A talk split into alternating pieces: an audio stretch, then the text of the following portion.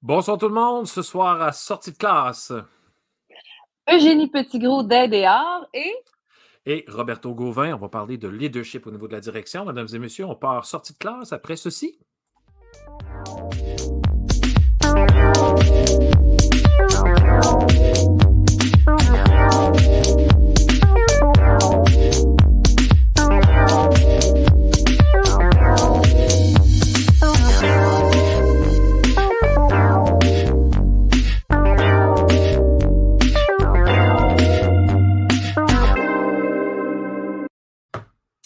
Stéphanie Demers, bonsoir. Salut Pierre Gagnon, ça va? Ça va très bien, toi? Certainement. Grosse semaine? c'est fin septembre. Mais non, ça va bien, ça roule. Ça roule. Toi, de ton côté? Ça va très bien, ça roule comme tu dis. Mais fin septembre, c'est aussi euh, le début de. Ben, il commence à faire un peu plus noir rapidement. Euh, les bulles, premier bulletin s'en vient. Première com. Première communication. On voit un niveau de stress, un petit peu d'anxiété monter. Et c'est, à mon avis, le meilleur moment pour commencer à prendre soin de soi si ce n'est pas déjà fait. Effectivement, tu as bien raison. Parce que c'est bien beau prendre soin de ses élèves, mais il faut prendre soin de soi pour être capable de prendre soin des autres. Et voilà, comme le masque dans l'avion. Avant qu'on commence et puis qu'on invite Eugénie, euh, j'ai des petits messages, évidemment, comme d'habitude. Donc, vous pouvez toujours commenter. Donc là, nous sommes à trois endroits ce soir. Nous sommes en direct sur la page Facebook du Centre d'apprentissage Ludoka, sur la, chaîne YouTube, mais aussi sur mon propre compte personnel euh, de, de, Twitter. Mais en passant, euh, si vous êtes sur Twitter et vous nous regardez, vous ne pourrez pas commenter. Donc, transférez sur la page Centre d'apprentissage Ludoka. Vous pourrez commenter, poser des questions à nos invités en direct, mesdames et messieurs. Donc, gênez-vous pas pour poser vos questions puis dire, euh, mettez un petit pouce en l'air quand, nos invités disent des belles choses. Puis même des fois des petits pouces quand vous n'êtes pas d'accord. Parce que des fois, ça se peut qu'on ne soit pas d'accord. Ah, non, mais on a le droit. On a le droit. on, est, on est ouvert. On est ouvert. N'oubliez pas de nous suivre sur TikTok. Euh, donc, euh, Mme Stéphanie Demers et Pierre le prof, on est des TikTokers et TikTokeuses. Donc, gênez-vous pas. Pour revoir l'émission, N'oubliez pas que c'est sur ludoka.ca baroblique sortie de classe. En fait, vous avez les trois saisons précédentes là, et il y avait, mesdames et messieurs, du stock là, mais il y avait vraiment des belles choses déjà, euh, des invités extraordinaires. Euh, donc, allez voir ça. Euh, ne, vous gênez pas pour vous abonner à l'infolettre ludoka.ca pour, pour, connaître nos nouveaux invités et tout ça, pour en savoir un peu plus. Et, n'oubliez pas non plus que la vidéo que vous voyez là présentement sera transformée en podcast dans les prochaines heures. Il faut me laisser un petit peu de temps, là, mais d'habitude, là, ça se fait dans les deux, dans les 48 heures qui suivent. Donc, on va pouvoir mettre ça euh, sur les, N'oubliez pas sur les différentes plateformes, mais n'oubliez pas, la, la balado s'appelle Pierre qui roule. Donc, euh, allez voir ça. Allez, entendre, allez écouter ça pendant que vous vous entraînez, que vous pensez à vous et où dans le trafic. Parce que ça peut arriver que tu sois dans le trafic puis que tu fasses qu'est-ce que je peux faire? Ben, tu nous écoutes. Pour pas perdre mon temps. Pas perdre ton temps. Et ça pourrait même faire partie de ton développement professionnel. et pourquoi dans les pas? heures. Dans les heures. Exact, dans les heures que tu dois faire sur deux ans. Et sans plus tarder, parce qu'on sait que le temps avance très vite euh, dans la sortie de classe, on va accueillir déjà notre première invité. Je te laisse, euh, je te laisse nous la présenter après ceci. À tantôt. À tantôt.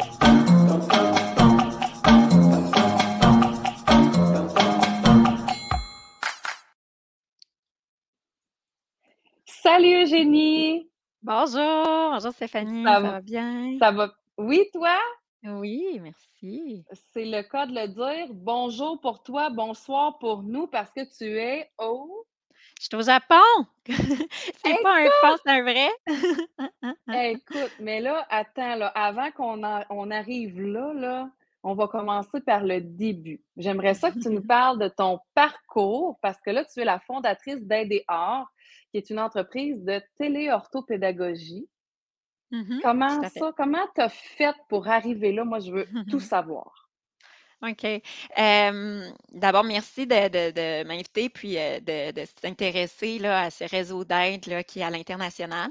Donc, j'ai mes études au Québec, mais je suis d'origine française et canadienne.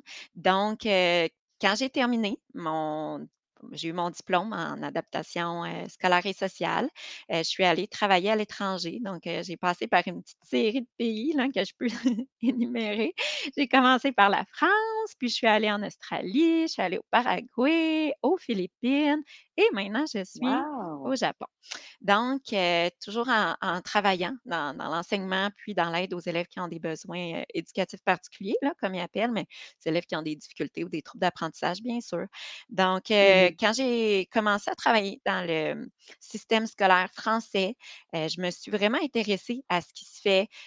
donc, que c'est un accompagnement qui est différent de ce qui est apporté, puis de, des connaissances que j'avais eues à l'université, ce que j'avais vu et fait aussi au Québec en orthopédagogie.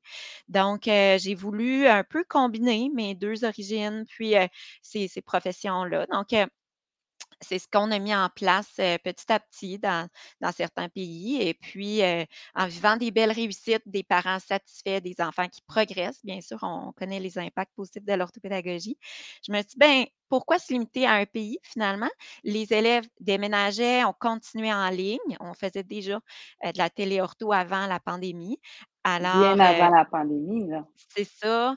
Alors, parce qu'on est dans des situations d'expatriation des élèves, des élèves qui arrivent dans un pays pour trois à cinq ans, peut-être parce que les parents travaillent dans ce pays-là et ils vont changer de pays. Donc, on continuait des fois le suivi. Donc, on, s'était là déjà un peu familiarisé à, ça. Et puis, euh, je me suis dit, ben, finalement, on n'est pas obligé de rester dans une école, puis on n'est pas obligé de rester dans un pays. On peut aider finalement encore à, à l'international. Donc, c'est comme ça que ça s'est créé petit à petit. Avec après, donc, moi toute seule, mais euh, en étant enceinte, j'ai délégué, euh, j'ai eu de l'aide. Donc, on s'est monté une équipe petit à petit qui continue à se construire. Donc, est-ce que c'était des gens, là, ça, ça, va arriver, là, je te coupe comme ça, il m'arrive des questions. Est-ce que c'était des gens qui étaient au Québec quand tu t'es, affilié? Est-ce que c'était des, mmh. des, orthopédagogues formés au Québec?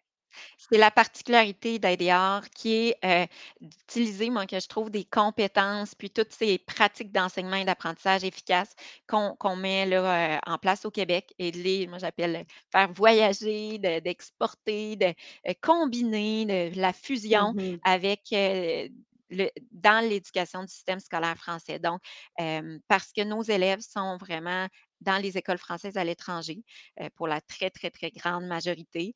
Et puis, les orthopédagogues sont vraiment diplômés en enseignement d'adaptation scolaire et sociale au Québec.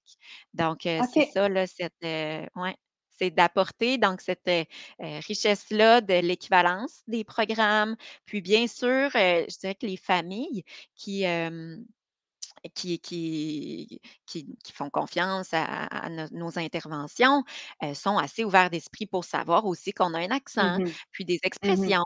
Mais je pense aussi que les orthopédagogues s'adaptent comme on s'adapte aux élèves, on s'adapte et puis qu'on on est ouvert à dire si j'ai parlé trop vite ou même si j'ai fait des efforts pour bien prononcer, il se peut que tu ne me comprends pas, donc dis-le moi.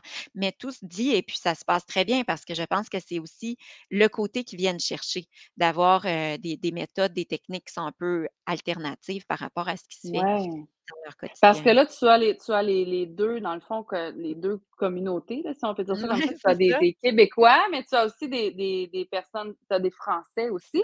Et c'est si les gens euh, font référence, dans le fond, à un service en orthopédagogie, c'est parce que les jeunes ont des difficultés scolaires. Et là, comment nos jeunes du Québec qui sont expatriés dans euh, les écoles françaises un peu partout, comment ils s'en sortent?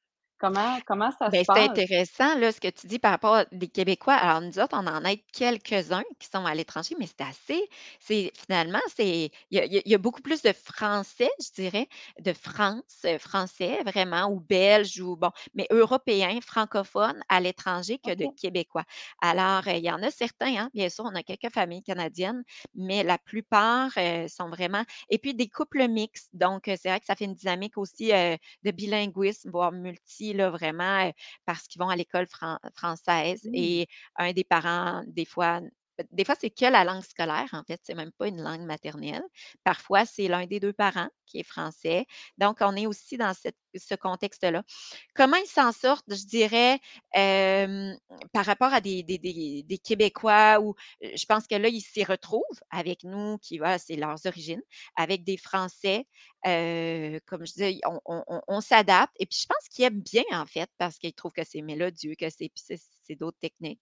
et puis après, nous, comment que les orthopédagogues aussi s'en sortent, je dirais. Il y a tout un accompagnement, je dirais aussi sur la culture. Des fois, on se parle, puis il y a des choses qui les, qui les frappent ou qui les surprend, ou je dis, bon, puis un accompagnement sur les équivalences. De, on est en train de monter un système aussi pour les termes, mais en général, on, vient qu'avec un, premier élève, on s'habitue, puis ensuite un autre. Donc, on y va tranquillement aussi. Puis, Puis est-ce que du côté français, est-ce que d'abord, il y a des orthopédagogues, j'imagine, dans les communautés françaises?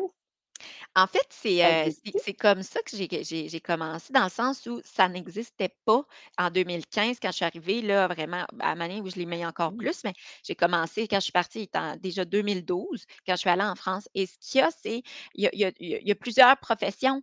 Euh, bon, bien sûr, il y a des orthophonistes et c'est vraiment euh, ce, pro- ce professionnel que- qui, qui- qui est référé euh, en premier, en fait. Euh, OK. ensuite, ouais.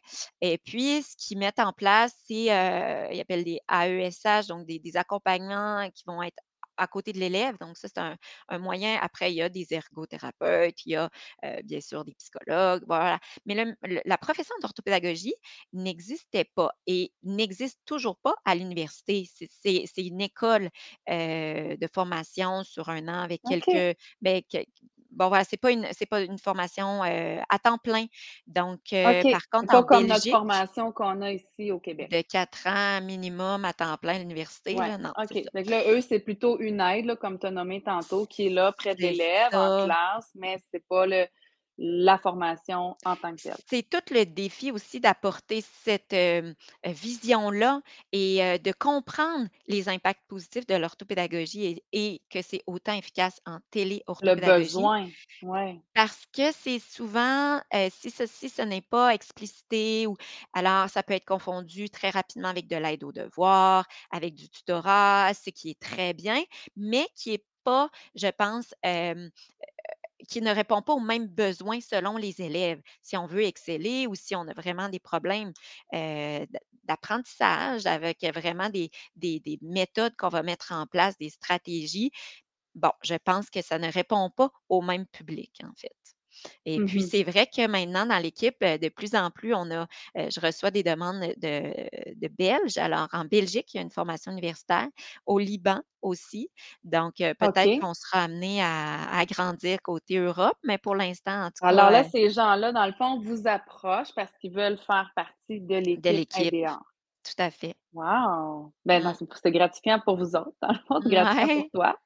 Ouais, puis je pense qu'il y a un beau lien de confiance qui commence à se créer, heu, hem, parce que bon, ça ça fait depuis 4 ans maintenant, tout tout juste 4 ans de depuis ce mois-ci et puis, heu, donc petit à petit, ça ça se Mmh fait bien connaître. Nous, on on vit beaucoup par bouche à oreille, donc ça permet aussi de Oui. voir que qu'il y a vraiment des de la qualité là, des résultats finalement.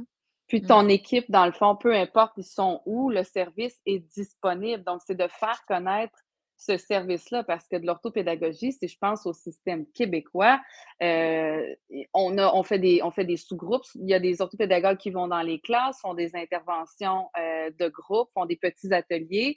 On a des sous-groupes où les élèves sont sortis des classes pour aller travailler, heu, des apprentissages plus spécifiques. Des fois, il y a du 1-1, mais les orthopédagogues ne fournissent pas parce qu'il y a beaucoup de difficultés d'apprentissage et depuis la pandémie, on a fait un on a fait Ouais. fois fois Il y a fois eu 2, des fois 3 là, dans articles? Mmh, il y a eu des oui, recherches comme quoi que ça oui, oui, selon les résultats, heu, des tests de 2000 je pense que deux de 2000 je sais plus ce que j'ai de de l'année, moi, c'est vrai qu'il faut des petits problèmes des fois de de comme je disais, accès lexical, bon, moi, grave. j'ai besoin d'avoir des petits visuels, mais heu, bref, avant la pandémie et qu'il y avait vraiment un écart de points par rapport, là, à maintenant, quand ils font les mêmes évaluations pour Mmh mh. voir justement, Mmh heu, donc oui, il y a eu des pertes, en fait, un peu, hein.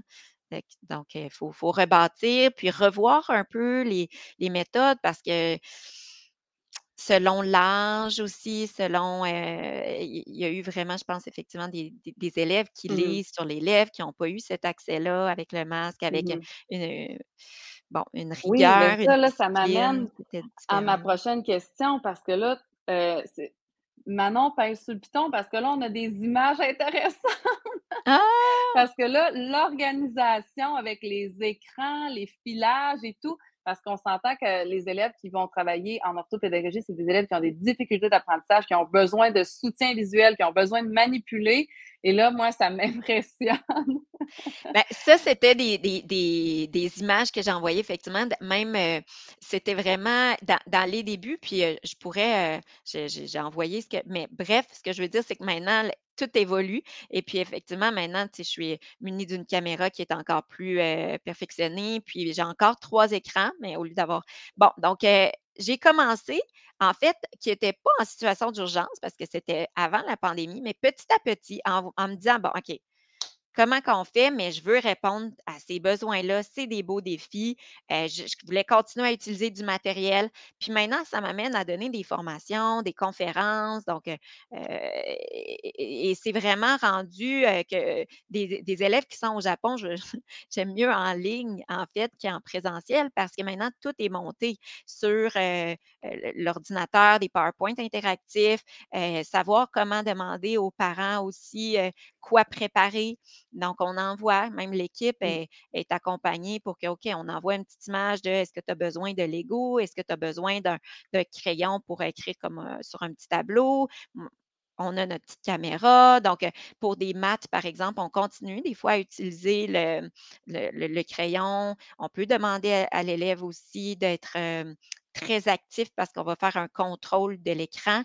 Alors, avec le Mmh tableau blanc déjà qui est sur euh, la plateforme ou alors donc, il y a vraiment une interaction, mais qui se fait par le biais des outils technologiques et je pense que ça répond aussi à la motivation des élèves et à, à leurs intérêts. Donc, avec même des petits, moi, si j'ai un jeu, puis on peut demander aux parents de se munir d'un jeu comme ça et on le fait ensemble. mh. Donc, dans ce cas-ci, pour les lettres, donc soit qu'on veut travailler le son des lettres, je l'apprends, mais au moins, il y a, il y a toujours une, euh, un côté ludique aussi.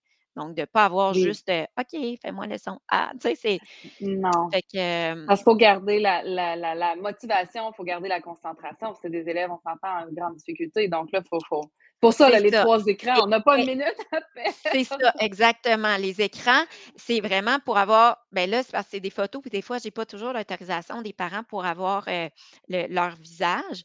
Donc, mais Mmh normalement, en rencontre, on a, heu, un écran pour l'élève parce que comme ça, on peut vraiment voir leur réaction. Un écran pour moi, ma préparation, ma prise de notes au travers, l'écran que je peux partager efficacement avec mon roulement qui est déjà tout sorti. Comme ça, c'est ça. On on veut vraiment pas de de temps de transition, là, de temps mort, parce que c'est ça, on les perd sinon. Donc, bon, c'est un petit, heu, des fois, heu, là, des des petits investissements de de de technologiques, mais qui portent vraiment, ouais, portent leurs fruits Qui sont pratiques, qui sont Mmh. pratiques. Et puis là, tu sais, mettons, moi, je suis un parent, là, je suis à la maison, puis je me dis: «Ah mon Dieu, tu sais, mon jeune a de la difficulté, par où je commence? Tu sais, qui comment je je fais pour, tu sais, vous contacter? Comment c'est quoi de ta première approche? Tu sais, comment tu tu vas vas chercher tes parents? Comment on on les accroche? Tu sais, comment on on leur on leur offre ce service-là? Ben maintenant, on est étendu aussi sur le Québec, heu, parce a été enregistré en 2018 à Singapour et maintenant, étant donné que ça se développe de plus en plus, j'ai enregistré cet été aussi au Québec. Donc, on a aussi une place au Québec avec souvent, je me dis, heu heu, les élèves qui sont à l'école à la maison, des élèves qui ont des besoins, puis je pense qu'il y a juste un manque, comme il y a un manque de de personnel, manque de d'orthopédagogues aussi, mon Dieu. Donc, heu et un un temps tellement investi dans le transport que là, on l'a pas, donc on peut faire à souper, puis l'élève, heu, on sait que son enfant fait fait pas de l'occupationnel. Il est en rééducation, mais mon Dieu, c'est merveilleux. On n'a pas de temps à faire, à se déplacer.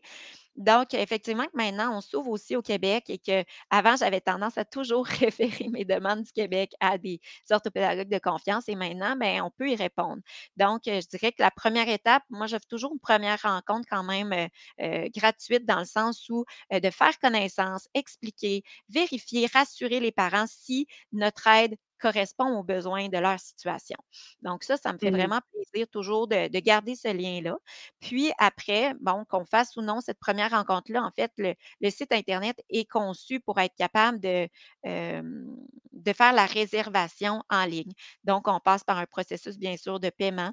Ensuite, on a aussi une, un- un- une anamnèse à remplir, ce qui fait que ça nous permet, nous, d'intervenir de manière la plus efficace possible parce qu'on on a vraiment des informations sur est-ce que l'enfant a déjà eu une évaluation? Est-ce que l'enfant a, quels sont les, les retours à l'école? Comment s'est passé Mmh l'enfance? Comment il réagit à, euh, à la séparation, par exemple? Ou bon, donc, on a certaines informations qui vont nous permettre d'adapter, puis on fait après cette, quand on reçoit le dossier, on fait une rencontre d'écoute et là, on se prend OK. un 30 à 30 à 45 à 60 minutes, le temps qu'il faut pour écouter la situation. On a l'anamnèse, donc on sait quelles questions aller approfondir et ensuite on peut rédiger notre plan de rééducation par rapport à ce qu'on s'est dit. Quels sont nos objectifs? Qu'est-ce qu'on veut atteindre? Heu, quels moyens on va utiliser? Est-ce qu'on va être en lien avec, l'école ou non? Et puis et puis là, on commence avec l'élève selon les créneaux qu'on a décidés durant la rencontre d'écoute avec les parents. Donc, est-ce que c'est une fois par semaine, une fois 45 minutes? Est-ce que c'est 2 fois 30 minutes? Est-ce que c'est, heu, a après l'école? Est-ce que l'école autoriserait qu'on voit l'élève aussi, heu, durant le temps scolaire dans un local? Est-ce que c'est une possibilité selon les besoins? Donc, il y a une bonne communication entre les 2 avec les parents, c'est très, très oui, oui, c'est vraiment Et vous là, heu couvrez primaire, secondaire, Eugénie, ou c'est Oui, plutôt juste primaire? 5 à 21 ans, même cégep. On a eu un élève français qui était au cégep, qu'on a accompagné parce qu'il est arrivé, il avait échoué 3 fois son épreuve uniforme de français, puis lui, il voulait rester au Québec, mais pour rester, ça lui prenait son 9. Sinon, il n'y avait pas son renouvellement de visa et il l'a eu. Ouais, on a travaillé fort, c'est Natacha de l'équipe et je souhaite à souligner parce qu'ils ont fait une très, très belle équipe ensemble. Qui a aussi amené à faire un bilan parce que c'est un élève qui avait jamais été dépisté, puis bien sûr dyslexie, dysorthographie. Donc l'amener à voir tout ça en express, des aménagements, apprendre à utiliser les logiciels, puis, d'avoir des stratégies, comment les utiliser efficacement. Mmh. Tout ça, c'est fait là de manière très intensive avec une très, très belle collaboration, de la part de l'élève, 21 ans, il faut faut qu'il s'investisse et Ouais, et oui, absolument, ouais. Donc, un beau une belle un beau défi, une belle mission accomplie, c'est ce qu'on aime, hein. C'est ça qu'on veut. Fait que jusqu'à 21 ans maintenant, là, on avait plus jusqu'à 18 ans avant, mais là, maintenant, on peut vraiment dire ça. Donc, C'est jusqu'à 21. qu'on est capable, finalement, ça prouve vraiment que c'est un accompagnement de notre part aussi de se renseigner. Puis maintenant, ben, une fois qu'on l'a fait, ça me donne envie d'en faire une autre aussi. Est-ce qu'on le sait comment? Mmh, donc, heu, j Puis là, 5 tantôt, ans, tu as parlé c'est plus de la conscience phono, heu, développer l'intérêt à la lecture, heu, donc heu, des élèves que les parents se disent: «Mmh, je vois déjà quelque chose» ou des fois les les enseignants qui disent aussi des commentaires aux parents et puis que les parents se disent moi je l'entends des fois: «Mais moi je suis pas pédagogue, puis j'ai pas envie de que mon enfant ait pas de d'estime de lui ou de motivation parce que je la porte mal, ben, «Ben, c'est parfait. Gardez votre bon lien familial, c'est important, la relation avec votre enfant. Chacun son domaine. Vous avez une belle profession. Nous, on trouve qu'on en a une plus belle encore, mais on va, on va l'accompagner avec nos compétences on fait des formations continues, on allons les utiliser là, nos moyens. Mmh. Partenaire de réussite, j'ai envie de dire à ça. Tu as parlé tantôt, Eugénie, de formation. Donc là, tu donnes des formations et des conférences aussi. En téléortho, heu, oui, on m'en demande assez fréquemment, moi, je trouve ça intéressant, valorisant. Heu, je trouve que c'est, heu, heu, un beau partage, donc oui, des fois, je ça donne c'est s'adresse ça. à qui ces Ça formations, s'adresse, conférences-là? beh, à des orthopédagogues de de en fait, à à l'UQAM qui qui OK? m'arrive d'en faire dans les, dans les maîtrises qu'on me demande d'intervenir. Puis, à l'ADOC, l'Association des orthopédagogues du Québec aussi, donc par offre de de de propositions de conférences, Mmh voilà. Durant le temps de la pandémie, on m'a demandé aussi d'en faire des webinaires, l'accompagnement, ils appelaient ça co-développement en téléortho. Ah, c'était tellement intéressant. Ah, parce que c'était une richesse de pas juste moi qui sais tout et écoutez-moi, là. Il y avait vraiment Mmh un un un on donne des idées, puis je peux guider par rapport à des expériences parce qu'effectivement que je suis plus nouvelle là-dedans. Donc c'est vrai que je peux mais mais il y avait place à pouvoir créer et c'est ça qui était très intéressant, de pouvoir guider. En fait, c'est comme un peu de l'orthopédagogie pour les orthos, dans de guider, de c'était vraiment, vraiment, vraiment très, très intéressant, ouais et puis, ben, maintenant, c'est ça donc heu, hem, je je je suis ouverte à en faire à d'autres aussi. Là, je pense qu'il y a beaucoup, heu, de besoins à Il y a de l'étranger, la je m'en rends compte. demande. Il y a de la demande parce qu'on a fait des conférences et qui sont, heu, qui sont achetées. Donc je me dis, il y a vraiment des des professionnels qui cherchent à se former et puis, heu, donc ce sera sûrement un volet qu'on va développer très prochainement avec ADR, ouais. Génial. Et puis là, moi, je te suis. Pierre, il arrive. J'ai une dernière question!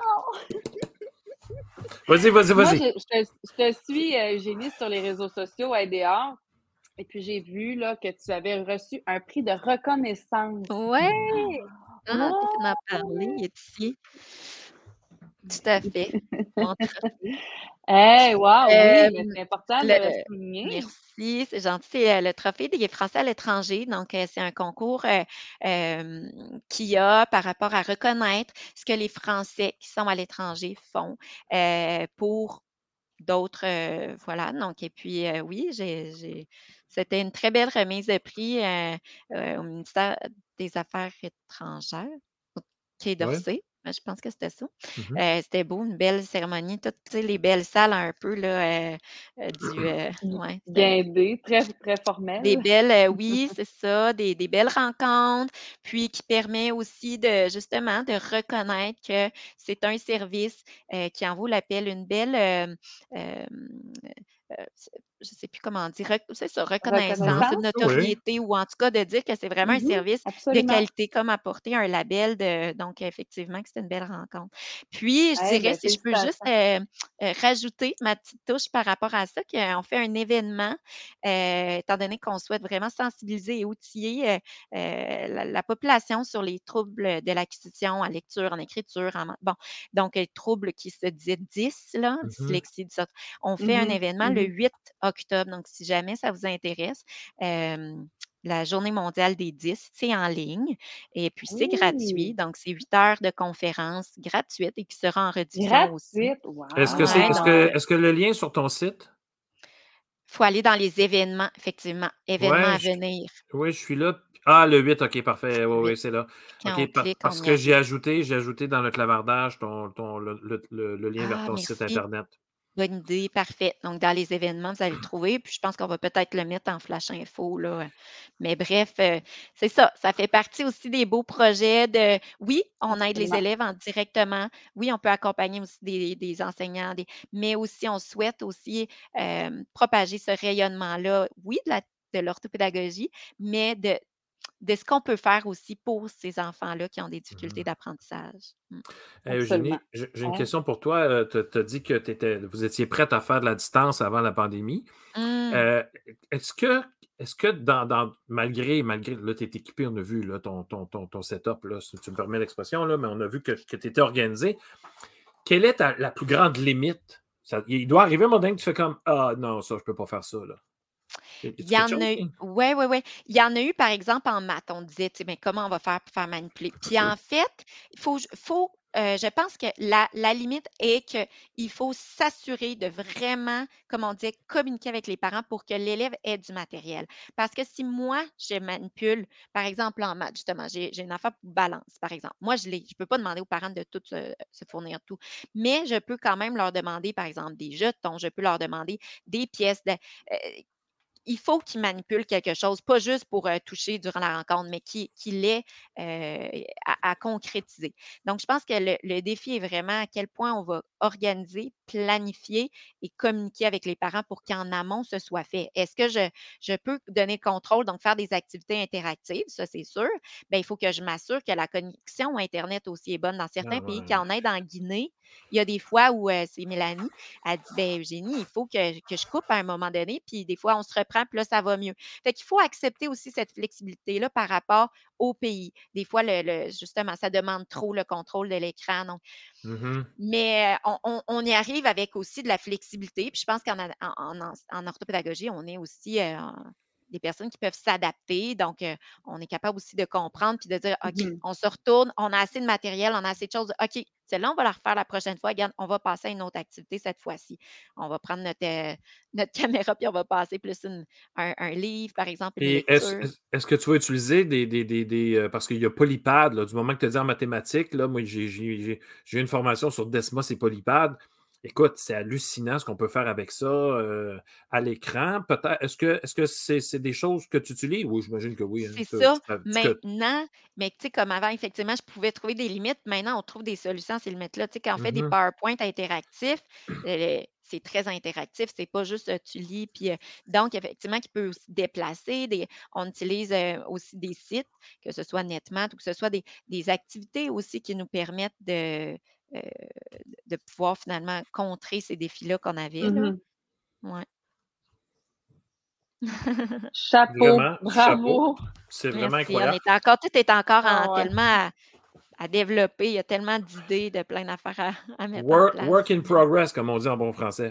Tant mieux, hein, quand on a de, la créativité, il faut s'en servir à quelque part. Vous êtes bien parti. Je veux, te féliciter à mon tour pour ton, ton prix. Bravo. Merci, c'est gentil. Le rayonnement ailleurs, on aime ça. On aime ça voir des gens rayonner ailleurs. On adore ça. Bravo. Et puis lâche pas, c'est vraiment génial ce que tu fais.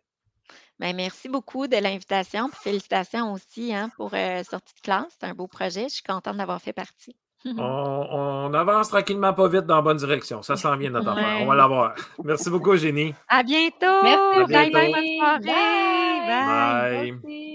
Bonne journée. C'est comme, euh, c'est comme euh, plein. J'ai aimé sa dernière intervention qui dit euh, on est en mode solution à trouver, des, ben, à trouver des, solutions aux limites. Hein. c'est comme à chaque fois, il faut qu'elle se ah dépasse, il faut qu'elle trouve des. Oui, et la flexibilité, d'accepter d'abord que cette fois-là, ça n'a pas fonctionné. Ben, c'est ça. De se reprendre, d'installer, puis on n'a pas le choix. Puis en enseignement, c'est ça pas mal tous les jours. On est, en mode résolution de problèmes. c'est pas mal ça ta vie, en effet.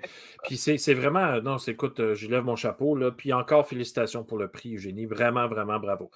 Euh, on passe à notre deuxième invité ce soir. Et puis euh, on va avec Roberto Gauvin tout de suite après ceci. Puis tu nous arrêtes. Hein. Je pense que tu peux, tu, peux te monter. Hein, puis oui? je m'organise. Tu Pierre. Je gère. Je gère. Alors, c'est super bien de me gérer parce que quand Roberto et moi. J'ai pas dit que je te gère, j'ai dit je vais me gérer. Ah ouais, mais oui, ça, mais par, la, par la bande, tu nous gères. Alors, euh, on rencontre Roberto après ceci.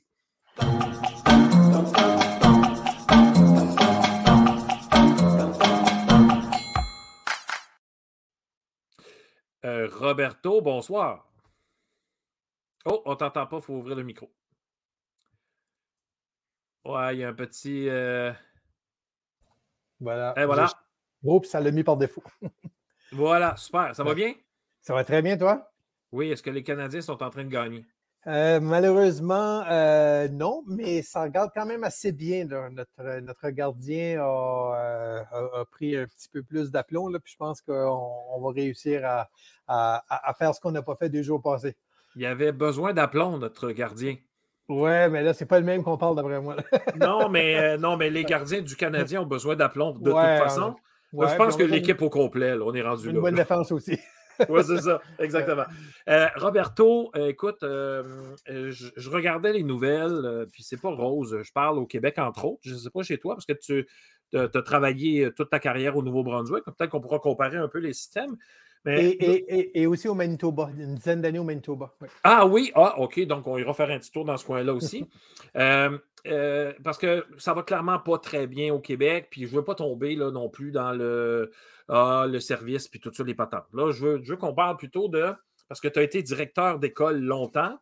Et euh, est-ce que, est-ce que, en tant que directeur d'école, on a les coups des franges pour aider, là, je parle des gens qui quittent, puis qui démissionnent, puis qui tombent malades, puis tout ça. Est-ce que, les directions ont les coups des franges pour aider, par la bande ou pas, les profs que tu es en train de voir, tu fais comme ish, qu'au mois de septembre, ça ne passera pas.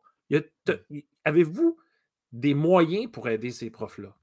Ben, écoute, c'est sûr qu'il y a des moyens qu'on peut faire, il y a des choses qu'on peut mettre en place. C'est toujours le même problème, hein, c'est que, que ce qu'on parle par rapport aux enseignants ce soir, on pourrait en parler par rapport aux directions d'école.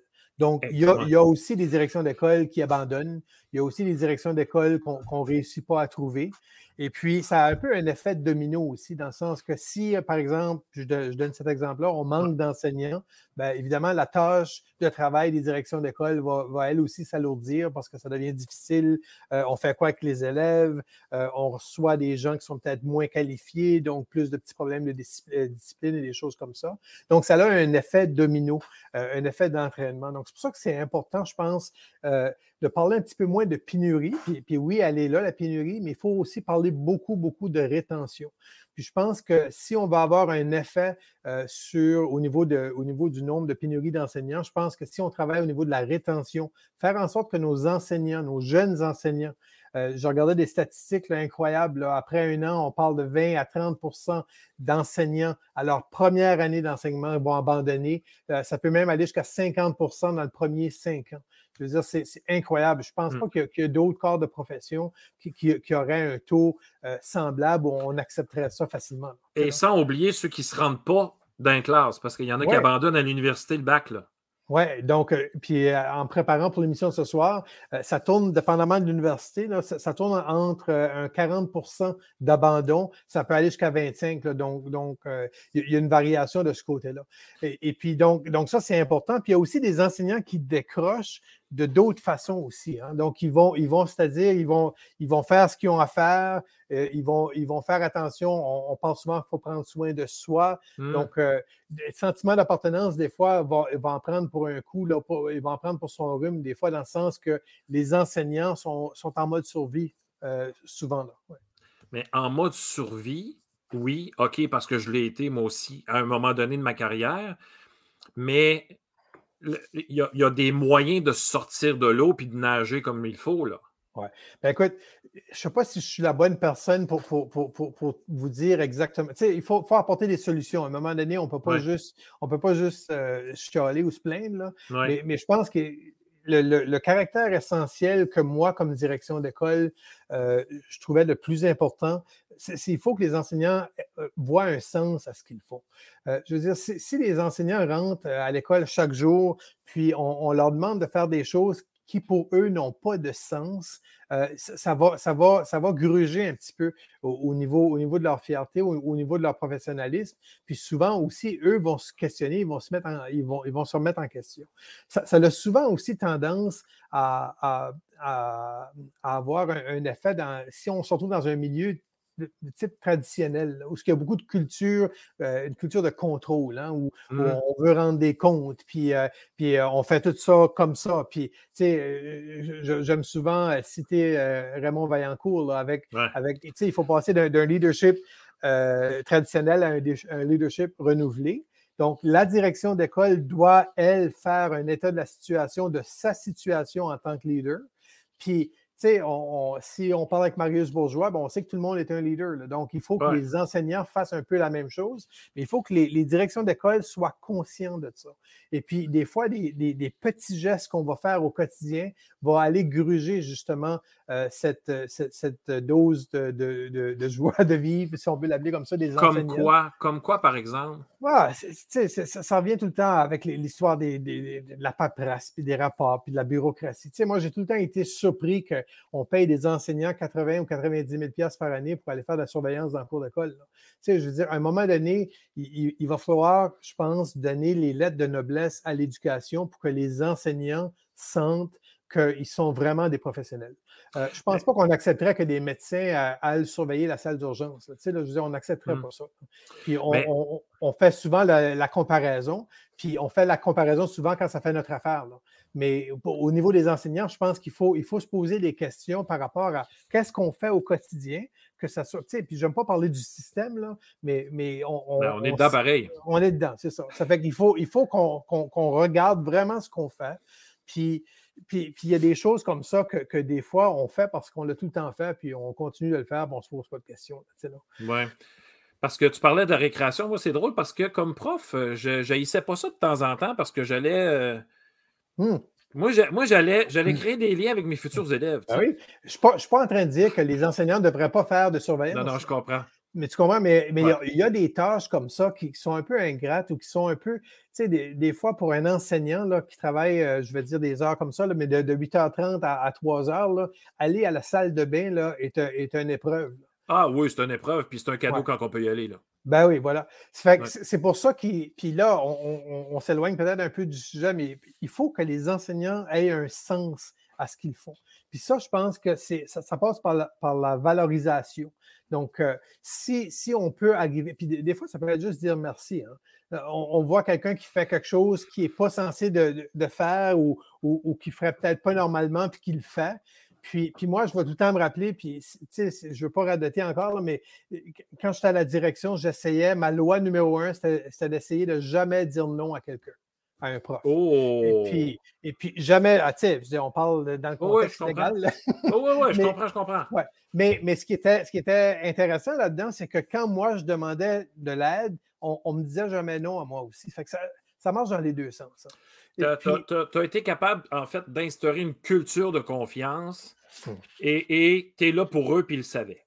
Oui, puis cette culture de confiance-là, ben, c'est qu'il faut que, faut que dans nos paroles, ben, il faut que ça suive dans nos gestes aussi. Parce qu'on entend souvent des leaders dire Ah, ben, j'ai confiance en mes profs, puis, mais en même temps, on leur demande de faire des choses qui, qui, font en sorte qu'ils ne se sentent pas en confiance. On leur mmh. demande des rapports, on, on, leur demande euh, des résultats par rapport à leur évaluation, par rapport aux examens du ministère. On, fait plein de choses comme ça. C'est des petits gestes qui viennent, à un moment donné, euh, qui, viennent gruger un petit peu euh, au niveau du moral des enseignants. Puis, tu sais, on, pourrait parler de la composition de la salle de classe aussi, euh, dans le sens que, tu sais, il y a dans des classes, un élève ne vaut pas un élève. Euh, dans certaines classes, un élève en vaut deux ou en vaut. Moi, j'ai eu des classes lorsque j'étais enseignant de sciences au Manitoba, j'avais des classes de 36 jeunes, c'était fantastique. Puis j'ai eu des classes de 14 où c'était la fin du monde, parce que c'était vraiment difficile. C'est tout le temps une question de contexte. Puis une question aussi, si les, si les jeunes voient un sens à ce qu'on essaye de leur montrer, puis faire avec eux autres aussi. Parce que, tu sais, on, parle beaucoup de réussite, mais on ne parle pas souvent d'apprentissage. Qu'est-ce qu'on veut que nos jeunes apprennent? Et puis, cette discussion-là va faire, je, je crois, je pense qu'on va avoir besoin de faire un chantier quelque temps national sur l'éducation par rapport à c'est quoi qu'on veut. Puis au Québec, vous autres, c'est encore pire. Vous avez les écoles privées, euh, vous, avez, vous avez l'école publique. Nous, au Nouveau-Brunswick, on a seulement l'école publique. Donc, on n'a pas d'école privée du tout. Et puis, euh, vous avez aussi des, écoles confessionnelles, si, je me Oui, mais on a aussi des écoles publiques avec programme. Voilà, oui. Ce qui, ce qui bon, c'est ça. C'est ça. On a, une panoplie de choses. Euh, pas, pas sûr que ça aide, là. Oui, c'est un, peu, un peu comme un buffet chinois. Puis dans le sens aussi, c'est qu'il y a des gens qui aimeraient atteindre les, les egg mais ils ne peuvent pas parce qu'il y a quelque chose qui les bloque en, chemin aussi. C'est ça. Mais, c'est juste qu'il faut vraiment se questionner comme société. Puis le, monde change. Je n'ai pas besoin de convaincre personne là-dessus, mais est-ce que nos écoles changent? Et puis mmh. souvent, souvent on, on, va mettre, on va mettre de l'esthétique. On, on, va faire justement des beaux programmes sport, on va faire des choses, mais on va mettre par exemple des obstacles pour que certains élèves ne peuvent pas euh, y atteindre. Tu, aimerais faire du théâtre, oui, mais ça te prend 80% en maths. Ben, je veux dire, à un moment donné, il faut, il faut vraiment regarder dans nos pratiques ce qu'on fait. Puis, euh, si je reviens à ce qu'on discutait au début par rapport au niveau de la rétention des, nos profs, Il, faut, il, faut, que nos profs se sentent valorisés, puis ils sentent que ce qu'ils font a, un impact, un effet. Euh, puis l'effet, ben, c'est dans les yeux des élèves les profs le, savent. quand ils passent de la page 4 à la page 5 puis ils en perdent la moitié, là, euh, ils, aimeraient prendre un peu plus de temps. Ben, on, s'en rend compte qu'ils ne sont pas cons là, non plus, nos élèves. Ben ils savent. Ben Mais tu sais, je vais revenir euh, aux écoles avec des programmes spéciaux, par exemple. Est-ce que c'est une demande du milieu, c'est-à-dire, ou une demande du système qui dit Ah, ben là, il faut réagir, ou c'est une. où on a rencontré nos profs et on a dit Hey, qu'est-ce qu'on fait, nous autres? Mmh. pour accueillir tout le monde, puis que tout le monde mmh. soit bien là-dedans? Puis là, si tu décides de faire des écoles avec des programmes, est-ce que tes profs, ils retrouvent du sens dans, cette école-là? Tu sais, il faut, que tu fasses, faut que tu partes du, milieu, non? Oui, mais on, ouvre un autre canne de verre en faisant ça, dans le sens que euh, l'éducation provinciale, parce que c'est de, euh, de, Juridiction provinciale. Merci beaucoup. Et puis, euh, donc, donc, on veut, par exemple, qu'un élève, peu importe sa, sa, sa, région géographique, ait à peu près accès à la même éducation. Puis on sait que ce n'est pas vrai. Puis on, on, sait, je veux dire, on a même besoin de faire une visite des gymnases, là, puis on, va savoir que les jeunes n'ont pas accès au même programme d'éducation physique, par exemple. Mm-hmm. Donc, donc il faut, vraiment, je pense, donner plus de latitude aux gens dans leur milieu, dans, leur communauté pour dire vraiment, ben nous autres, voici ce qu'on a de besoin. Oui, ça prend de la maths, puis oui, ça prend. Puis, tu sais, quand on parle de, faire des choses comme ça différentes, les gens, ah, ben, on sait bien, vous autres, euh, les, innovateurs, vous ne voulez pas faire de maths ou de français. Non, non, c'est pas ça que je suis en train de dire. Ah, je, suis en train de dire qu'il faut vraiment voir comment est-ce qu'on peut faire en sorte que tous les élèves apprennent, mais réussissent aussi. Puis euh, j'ai tendance à penser que des fois, nos, écoles sont orientées vers un petit groupe d'élèves, c'est-à-dire le, petit mmh. groupe d'élèves élite qui va vouloir aller plus tard à l'université. Puis on a besoin d'écoles comme ça. C'est clair, on a besoin d'écoles avec un modèle traditionnel, académique, euh, poussé. Si vous parlez ou si vous écoutez Mark Prensky, il va vous le dire. Mais on a aussi besoin de regarder d'autres façons de, livrer l'apprentissage. Puis on sait que l'éducation, c'est un système humain. On, a affaire à des humains, à des jeunes. Ce n'est pas un système mécanique. Ça fait que lorsqu'on parle d'examen, puis de rétention, puis de notes, à un moment donné, tout ça fait que pour les enseignants, ça n'a plus de sens. Parce qu'on a... C'est lourd. Ben oui, puis on a Paul ou Pierre dans le corridor qui, vient d'avoir une chicane dans la cour d'école, puis là, il faut aller enseigner de la maths, mais non, mais il faut, lui parler puis prendre du temps à ce jeune-là. Puis souvent, euh, je pense que les enseignants sentent qu'ils n'ont pas de temps justement pour intervenir. Euh, j'ai fait un podcast euh, hier, puis je parlais justement de la valorisation de la profession enseignante. Puis je disais, mon, mon, mon point, c'était que euh, je pense que la, valorisation, il faut, arrêter de demander qu'on valorise notre profession, puis qu'on commence par nous. Est-ce que les profs, puis je ne suis pas dans le jugement, là, puis ceux qui nous écoutent, tout ça, là, je, ben, sortie de classe fait 4, saisons, là, je valorise pas mal la profession, là, mais est-ce que les profs ne seraient pas leur propre ennemi dans cette valorisation-là en, je donne des exemples, je, donne, je reprends ce que je disais hier, en chiolant constamment sur la tâche. Tu sais, parce que la, cassette, quand on la part, on la part, puis c'est pas, mal tout le temps la même affaire. Manque de service, trop d'élèves dans les classes. Et puis ça tourne pas mal toujours autour des 5, 6, 7 mêmes points. Est-ce que si on ne tournait pas ça de l'autre bord puis on ne montrait pas plutôt qu'est-ce qu'on réussit à faire en classe, euh, on n'aurait pas une, euh, je sais pas moi, une ambiance plus positive dans la profession? Est-ce que les profs ne sont pas leurs propres ennemis un peu? Ben écoute, c'est un peu un sujet tabou dont on parle ce soir, dans le sens qu'il y, a une petite omerta là, par rapport aux, enseignants de parler un peu de ce qui se passe dans leur école ou dans leur commission scolaire, puis encore plus sur la place publique. Donc, on essaie vraiment souvent de, garder les choses calmes et, tout ça. Et mm-hmm. puis, il y, a, souvent des gens qui, sont là ou qui sont engagés pour nous faire réfléchir si on, sort de la boîte un petit peu. Donc, donc, les, enseignants, sont, ils ne sont pas dupes. Ils, apprennent assez rapidement que si je veux avoir du succès dans ce job-là, voici ce qu'il faut que je fasse. Il faut que je me la ferme. C'est ça. Entre autres. Puis, puis, je ne dis pas en même temps que c'est ça qu'il faut qu'on fasse. Là. Mais c'est juste qu'à un moment donné, moi, on, parle souvent des hôpitaux. Là, on a des conférenciers qui, font tout le temps ça, de comparer le, ah, ça prend des données probantes et tout. Là. Ben, imaginez là, que, que, je sais pas moi, que quelqu'un rentre dans la salle d'opération à un médecin puis commence à lui dire comment, comment utiliser son, couteau, son scalpel. Je veux dire, je pense pas que ça, je pense pas que ça fonctionnerait. Fait que, on a beaucoup de gérants d'estrade dans l'éducation. On a beaucoup de gens qui pensent, qui savent qu'est-ce que eux euh, voient de bon en éducation parce que probablement eux, ça a fonctionné pour eux. Et puis, et c'est correct.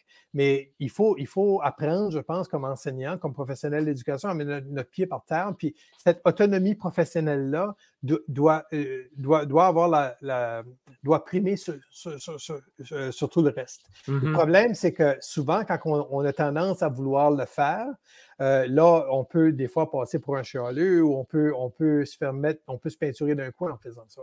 Donc, c'est vraiment délicat. Fait que je pense qu'en gang, c'est tout le temps plus facile. Hein. Donc, donc, il faut que les enseignants décident. Puis moi, je parlais tout à l'heure d'un chantier, donc ça marche. De, je, puis je ne parle pas nécessairement d'un chantier pour les parents et les élèves. il peut avoir tout ça. Mais je pense qu'il faut que les enseignants disent écoutez, là, voici ce que nous, on va faire, puis voici ce que nous, on ne fera plus. Puis on, va faire, on va faire cette, euh, cette liste-là. Et puis, ce n'est pas tout le temps évident parce que nous, au Nouveau-Brunswick, on était chanceux. Les directions d'école faisaient partie du même syndicat que les enseignants. On est une petite province. Oh! Hmm. Donc, on, on, parle de 3000 membres actifs du côté francophone. Donc, donc, moi, si on, me touchait ou qu'on touchait à un enseignant, ben, on, touchait à tout le monde. Donc, c'est sûr qu'au Québec, vous avez des, variations de ça. Et dans d'autres provinces, il, il peut y avoir d'autres variations aussi. Mais ce que je veux vous dire, c'est qu'il faut absolument dire euh, on prend un temps mort, et, voici tout ce qu'on fait d'une journée ou dans une semaine. Puis, puis comme, comme ça, ça ne peut pas vraiment continuer. Tu sais, puis je, regarde les gens qui, abandonnent. On, parle souvent des jeunes enseignants qui abandonnent dans le premier cinq ans, mais il y a de plus en plus d'enseignants qui prennent des retraites prématurées.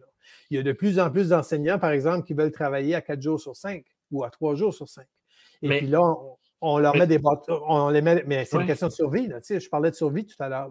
Ben, il y a des gens que pour pouvoir demeurer en santé, ben, ils quittent la profession ou qui travaillent avec, avec moins de journées par semaine.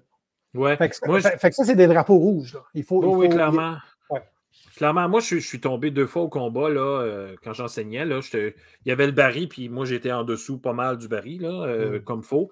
Et je m'étais juré euh, que, que je n'allais jamais retomber là parce que euh, ma vie ne, se définissait pas par mon travail. C'est pas vrai que je vais mourir à job. Voyons donc, c'est ridicule. Non, mais tu sais, je veux dire, à un moment donné. Et j'avais décidé même de prendre, moi, ce que j'appelais, on avait six journées de maladie. Moi, j'avais décidé d'en prendre le double. Là, il y en a qui me disaient, ouais, mais Pierre, écoute, c'est 200 pièces ou à peu près là, sur ta paye que tu perds. Ouais, mais la journée que tu tombes malade, mon ami, là, tu perds pas mal plus que ça, puis ça te coûte ben vraiment plus cher. Mais ce, ce bout-là, de, se sentir coupable de prendre des journées de maladie, puis là, on va manquer une journée à l'école. En tout cas, tu sais, je veux dire, il y a une roue qui tourne, puis ça ne marche pas. Là. Ouais. Mais, ben, il, faut regarder les, faut regarder les pratiques. Hein. je veux dire, euh, en, t'écoutant, il y, y, a des fois dans des écoles, des, directions ou des, ou des membres à, la direction qui vont spotter les enseignants qui sont efficaces avec des jeunes, par exemple, à problème, ou des, ou des mm-hmm. jeunes qui ont des comportements difficiles. On va donner explicitement ces jeunes-là à ces enseignants-là. Mm-hmm. Et puis, ça peut être correct là, pour un an ou deux pour, pour régler certaines choses, mais un enseignant qui, doit subir ce genre de traitement-là année après année, ben, veut, veut pas, on est tout humain. Ben, euh, c'était pas mal, c'était pas mal mon cas, je vais te dire, franchement. Puis tu sais, moi, bon, écoute, à un moment donné, euh, je le savais, puis euh, ça faisait partie de ma vie. Mais je dois t'avouer que j'aurais aimé ça une année ben que ça soit voisine, je veux dire. Puis, puis, moi, ces enfants-là, je veux dire, ben, c'est bizarre ce que je viens de dire parce que c'est comme si on ne les voulait pas dans nos classes, mais au contraire, ils ont besoin d'être aimés, ils ont besoin d'être écoutés, puis il y a, un problème s'ils ont ça. Là, et on, on, parlait de solutions tantôt. À ce moment-là, un enseignant qu'on spot comme ça, qui est, qui est, très bon enseignant, qu'on aimerait envoyer tous ces élèves-là, non, on, on, lui donne moins euh, de, temps d'enseignement. Puis tu, vas devenir un coach pour les nouveaux enseignants qui vont recevoir ces élèves-là. Puis tu vas travailler avec ces élèves-là. Exact. Donc, tu sais, moi, j'ai pris ma retraite euh, après 32 ans. On a investi beaucoup, beaucoup, beaucoup d'argent dans ma formation continue. On m'a envoyé partout sur la planète. Euh, puis le, lendemain de la retraite, je veux dire, je pourrais peut-être aider à accompagner des jeunes enseignants puis on dirait, on dirait que c'est plus important.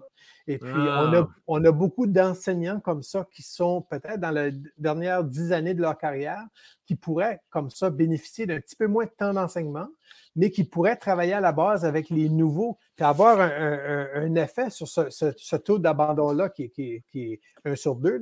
Euh, je veux dire, on pourrait avoir des gens qui accompagnent comme ça, euh, des gens qui disent ben, est-ce que ça fait du sens ou est-ce que, est que, est que je fais bien ça? Ou, puis souvent, ils ne vont pas le dire à une direction parce qu'ils ont peur de ne pas être réengagés l'année prochaine. ils ne vont pas dire qu'on a des problèmes de discipline. non, clairement. Mais, mais, avant que tu parles, euh, Stéphanie, parce que je vais faire la même Ah oui, parce que là, je veux pas. J'ai une dernière question. J'ai une dernière question. La, la, place des parents, parce que euh, souvent, euh, j'ai des. Moi, j'ai créé une formation qui s'appelle J'y suis pour rester. Te le dis, là. Euh, je veux qu'ils restent. Euh, je, leur disais de mettre leurs limites. on parlait de mettre son pied à terre et tout ça, de mettre leurs limites. moi, c'est la classe, c'est mon espace de danse. Et chez vous, c'est la vôtre. Donc, euh, chacun son rôle, puis tout ça. Puis si vous voulez vous impliquer, évidemment, il n'y a, pas de problème. Au contraire, c'était des bons partenaires. Mais toi, dans, ton, dans ton parcours, que quand tu étais prof ou direction, quelle, place, quelle place tu penses que les parents peuvent prendre dans une école? Ben, écoute, c'est sûr que c'est tout le temps le message qui est véhiculé à la maison et le message qu'on va envoyer lorsqu'on rencontre les enseignants où on, sait, par exemple, que, l'enseignement, ce n'est pas une tâche qui est facile. Euh, il, faut, il faut que les parents soient, soient des. Euh, on, parlait on parlait du hockey tantôt. Là, je pense qu'il mmh. faut que les parents deviennent des défenseurs. ils, viennent, ils viennent nous aider à appuyer tout ce qu'on essaye de faire. Le problème, c'est qu'on est limité. On parlait de, on parlait de euh, orthopédagogie tout à l'heure, puis on sait que les ressources, il n'y en a pas assez de ressources. souvent, comme direction ou comme enseignant, on sait que cet enfant-là a, besoin de quelque chose, mais on ne peut pas l'offrir parce qu'on n'a pas les ressources. Fait c'est pas tout le temps facile de vendre ça aux, parents, puis euh, on se sent un peu, pris entre l'arbre et l'écorce. C'est euh, ça. Bien souvent. il faut, il faut que les parents je pense, je pense qu'il montre que l'éducation est importante, mais je pense qu'il faut qu'il frappe des fois aux bonnes portes aussi. Puis, je regarde aller aux élections au Québec, on ne parle pas beaucoup d'éducation dans les dernières quatre semaines. ça fait moi, moi, je me dis, les, parents, finalement, ils, sont où là-dedans? Puis c'est l'occasion unique de demander des choses. Puis je ne suis pas en train de blâmer les parents. Je suis juste en train de dire que, tu on, on a peut-être des écoles qu'on mérite des fois dans le sens qu'on on, y met dessus le, temps, l'argent, l'attention et, tout ce qu'on a besoin au travers de. L'amour.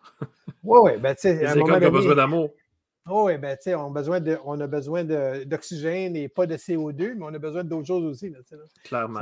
on, besoin des, on devrait mettre des détecteurs d'amour dans les écoles. Oh, c'est cute. Stéphanie, je te laisse ta question. Là, ça ne nous dérangerait pas si le, le, nombre serait élevé à ce moment-là, hein, si c'était des détecteurs d'amour au lieu de CO2. non, j'allais faire du pouce, Roberto, sur euh, ce que tu disais tantôt là, à propos euh, des mentors qui accompagnent, qu'on dégage un prof euh, de sa, d'une partie de sa tâche mmh. parce que je suis totalement d'accord avec toi parce que moi, j'ai fait mon diplôme de deuxième cycle en enseignement et je suis ressortie de là changer ma pratique. Elle avait vraiment changé. Puis c'est là que ça a commencé à faire du sens pour moi, l'enseignement. Il, y a déjà de ça plusieurs années.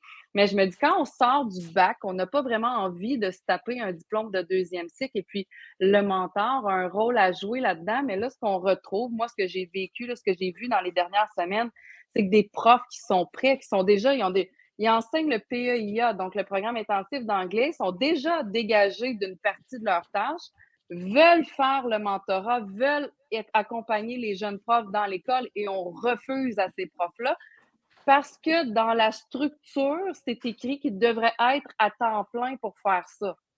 Prof d'expérience, 35 ans d'expérience, je me dis, elle est prête, elle est disponible, mais on ne lui donne pas.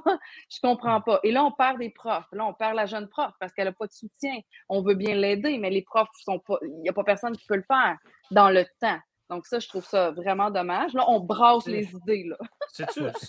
C'est-tu un, un, problème syndical? Est-ce que, les, est -ce que les CSS, ou les, mettons le système, appelons-le de même pour ne pas euh, nommer personne puis tout ça, là, mais est-ce que le système fait en sorte qu'on n'ose pas changer des petites affaires en réaction aux syndicats, les réactions que les syndicats pourraient avoir? Ben, moi, moi j'ai. Écoute, ben ouais, mais on a jasé souvent, moi puis toi, puis je pense que le mot qui revient tout le temps, c'est la, la, culture organisationnelle. Je veux dire, si on a une culture de contrôle, les, les, syndicats vont se braquer. Si on a une culture de confiance, les syndicats vont être ouverts ou ils vont avoir envie d'essayer de faire des choses parce qu'ils sont là pour leurs membres. Donc, tu sais, ils veulent que mm-hmm. leurs membres soient bien, qu'ils voient un sens à ce qu'ils font, qu'ils soient heureux. Ils ne veulent pas perdre de membres aussi. Ils ne veulent, pas perdre veulent pas perdre leurs enseignants au combat. Donc, il faut, je pense, euh, niveler le jeu un petit peu plus. Là. Puis on a encore, je pense, des guerres d'ego par, par, rapport à différents endroits ou services dans notre système. Que puis, puis souvent, lorsqu'on parle de, de, ce, que, ce que je vous dis présentement, les, les, gens se sentent visés ou ils prennent personnel quand je parle mm-hmm. du ministère, je ne vise pas une personne en particulier. Euh, je ne vise mm-hmm. pas euh, quelqu'un dans un district ou je ne vise pas quelqu'un dans une école. Mais ces gens-là, il faut à un moment donné faire une mise à niveau. Puis c'est quoi qu'on veut? On, veut? on veut les meilleures écoles possibles pour nos, pour nos élèves. Puis tu ne seras pas surpris que je vais dire que si on va au BAT pour nos élèves, on ne peut pas se tromper. Fait que, si on fait mm. des choix par rapport à nos élèves, ben, si ça veut dire que, l'insertion professionnelle va se faire dans le jour au lieu du soir des fins de semaine quand les enseignants sont fatigués, ben, on le fera dans le jour. Puis il faut juste peut-être regarder différents modèles de, de, faire les choses. Et puis, tu sais, on a beaucoup de personnes qui prennent beaucoup de décisions et qui ne pourraient pas tenir une semaine une classe de maternelle. Fait que, tu sais, à un, mm-hmm. moment donné, il faut, il faut revenir à la base. Puis la base, ce sont nos élèves. Puis tout de suite, euh, si vous regardez au niveau de la santé mentale, au niveau, au niveau des demandes d'aide, au niveau des élèves qui décrochent, puis on le sait, il y a des élèves qui décrochent physiquement, qui ne se présentent pas à l'école, puis il y a d'autres élèves qui, décrochent mentalement assis à leur chaise en regardant au plafond. Ça fait que, à un moment donné, il faut arrêter de se compter des menteries, puis il faut, il, faut, il faut vraiment avoir, essayer d'avoir un effet sur les vraies choses. Donc, moi, j'ai tout le temps mmh cru à une école où, les élèves vont, sentir qu'ils sont appréciés, qu'ils peuvent se dépasser, qu'ils peuvent réussir. Ils ne font peut-être pas 80 en maths tout le temps, là, mais à un moment donné, ils peuvent faire quelque chose dans l'école puis ils vont avoir du succès. Tu sais, tu es venu à Claire et puis le, le, petit étincelle dans, dans les yeux de ces élèves-là, c'était pas, je pense pas que c'était leur test de maths qu'on vous montrait. on vous montrait bien d'autres choses. Sauf que. On leur laisse de la place. Ben oui, mais puis l'autre affaire aussi, c'est que, que finalement, euh, on est tous bons dans quelque chose. Tu sais, ça fait qu'à un moment donné, euh, quand tu arrives en deuxième année, puis tu as de la misère en maths, puis tu arrives en quatrième année, tu as de la misère en maths, mais en septième année, on le sait déjà. ça fait arrêtons de, mm. arrêtons de lui dire. Mm. Ça fait qu'il faut, faut trouver une façon de faire ça. Puis souvent, les enseignants, quand je parlais qu'ils ne voient pas de sens à ce qu'on fait, c'est que ça tourne trop vite. Ça va trop vite. On n'a pas le temps. Euh, puis tu sais, c'est pas une bonne excuse. C'est juste qu'à un moment donné, il faut dire Wow, c'est assez. Là. Puis mmh. là, faire une mise à niveau, puis dire, je reviens sur mon idée de dire voici ce qu'on va faire cette année, puis voici ce qu'on ne fera pas. Puis moi, comme direction d'école. Ou ce qu'on ne fera plus. Bon, qu'on ne fera plus. moi, comme direction d'école, il y a encore des gens aujourd'hui qui ne me parlent plus parce que j'ai refusé de faire certaines affaires plusieurs années passées. Tu sais, puis, par exemple, des sondages ou des, affaires ou certains formulaires. Tu sais, qu'à un moment donné, on m'a demandé un formulaire. Puis là, je donne un exemple. puis, je ne pense pas qu'ils vont me mettre dans le trou pour ça, mais il y avait un formulaire à chaque mois, il fallait remplir pour la santé et sécurité. Ben moi, au mois d'août, je donnais les, les 10 rapports tout de suite. Ils disaient, ouais, mais tu n'as pas eu les. Mais tu sais, on disait tout le temps la même chose. Puis euh, s'il y a une poubelle qui est renversée, on va l'adresser. Euh, arrêtons, de, arrêtons de capoter avec ces affaires-là. Ça fait qu'il y a des gens mm-hmm. qui, font des choses un peu comme, un, peu comme euh, on dit une expression des, des, poules pas de tête. on, mm-hmm. court, comme des. Ben, je pense qu'il faut, il faut mettre un, temps d'arrêt. Puis je pense que ça serait sain de le faire. Puis le faire aussi, finalement, c'est quoi qu'on veut? On, on, veut quoi pour nos jeunes? Puis, mm. puis moi, j'ai deux enfants qui ont passé à travers du système, puis c'est pas tout le temps évident de, travailler dans le système, à essayer de l'améliorer, puis de voir des fois nos enfants subir des choses. Mais, mais écoute, c'est comme ça. Puis, puis il faut faire confiance aux, enseignants, puis à leur intégrité professionnelle, puis il faut leur donner de l'autonomie pour prendre des décisions. Puis, on, avait une émission, on aurait une émission euh, ce soir sortie de la salle d'urgence. Les médecins diraient la même affaire. Oui, je suis parfaitement d'accord. Laissez-nous soigner les, patients, ben, laissez-nous enseigner aux élèves. Le, job ah d'enseignant serait vraiment le fun si on pouvait enseigner.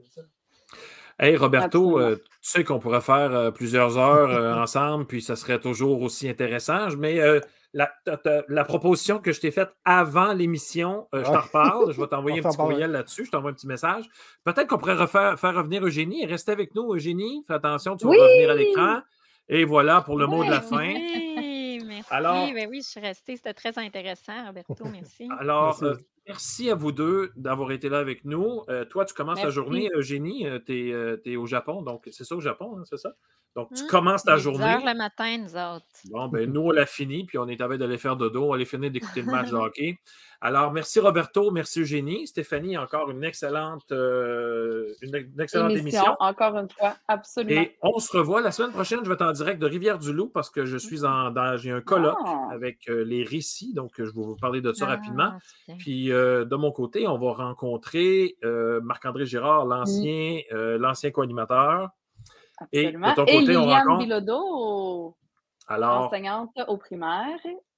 Parfait. Donc, on se voit la semaine prochaine. Puis là, partagez l'émission à ceux et celles. Partagez. Let's go. On fait des belles choses. On valorise la profession. C'est ça qu'on fait, nous autres, à sortie de classe. Merci beaucoup, les, les amis. Merci. À la prochaine. Salut, à la prochaine. Bye. Ciao, ciao. Bye.